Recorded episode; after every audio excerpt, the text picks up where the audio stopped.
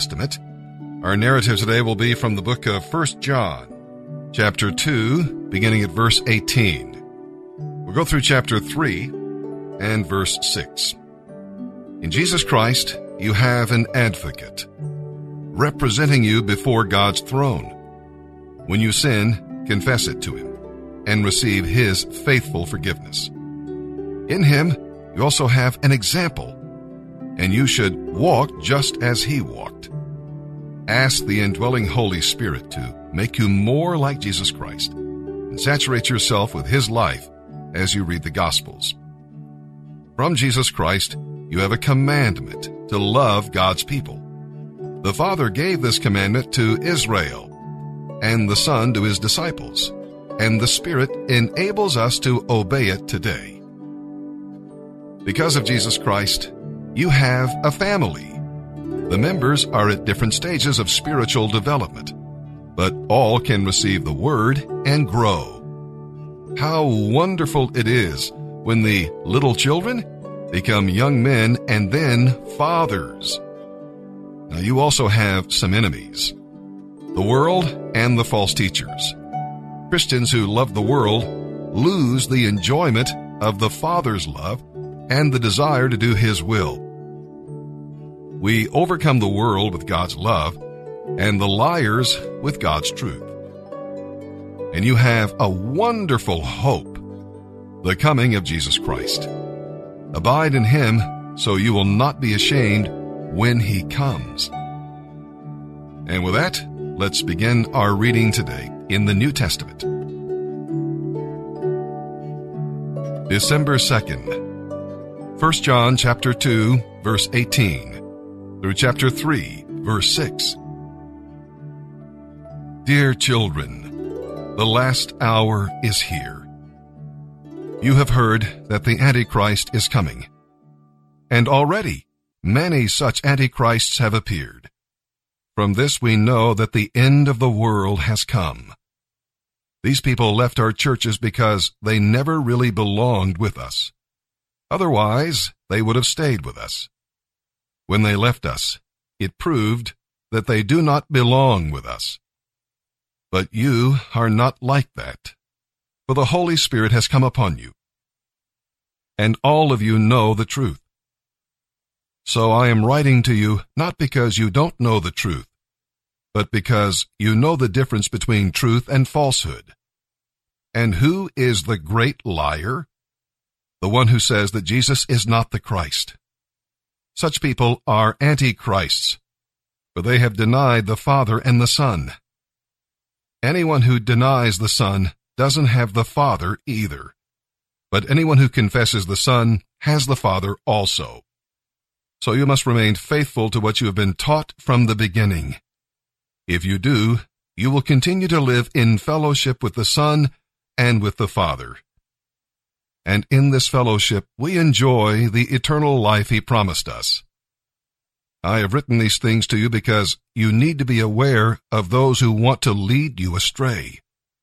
But you have received the Holy Spirit, and he lives within you. So you don't need anyone to teach you what is true. For the Spirit teaches you all things, and what he teaches is true. It is not a lie. So continue in what he has taught you, and continue to live in Christ. And now, dear children, continue to live in fellowship with Christ, so that when he returns, you will be full of courage and not shrink back from him in shame.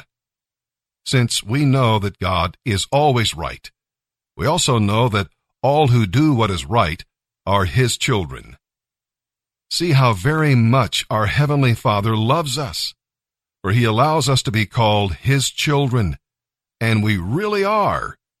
But the people who belong to this world don't know God, so they don't understand that we are his children. Yes, dear friends, we are already God's children, and we can't even imagine what we will be like when Christ returns. But we do know that when he comes, we will be like him, for we will see him as he really is and all who believe this will keep themselves pure, just as Christ is pure. Those who sin are opposed to the law of God, for all sin opposes the law of God. And you know that Jesus came to take away our sins, for there is no sin in him. So if we continue to live in him, we won't sin either. But those who keep on sinning have never known him or understood who he is. Psalm 121, verses 1 through 8. We'll read about the fact that God is your helper. The God who made the hills is the God who gives you help. He is a God of the hills and the valleys, and his help is available to all who will call upon him. God is your keeper. The pilgrims traveled together for fellowship and safety because the roads were dangerous. The dangers in modern society are just as great, if not greater. We live in a violent, evil, and wicked world, full of people who do harm to others. But God goes before you, and He stays awake to guide you and guard your path. He is next to you and over you, and He will take you safely to Zion. Psalm 121, verses 1 through 8.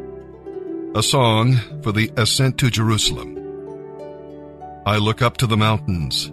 Does my help come from there?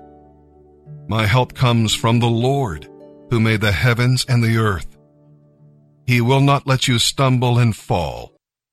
The one who watches over you will not sleep. Indeed, he who watches over Israel never tires and never sleeps.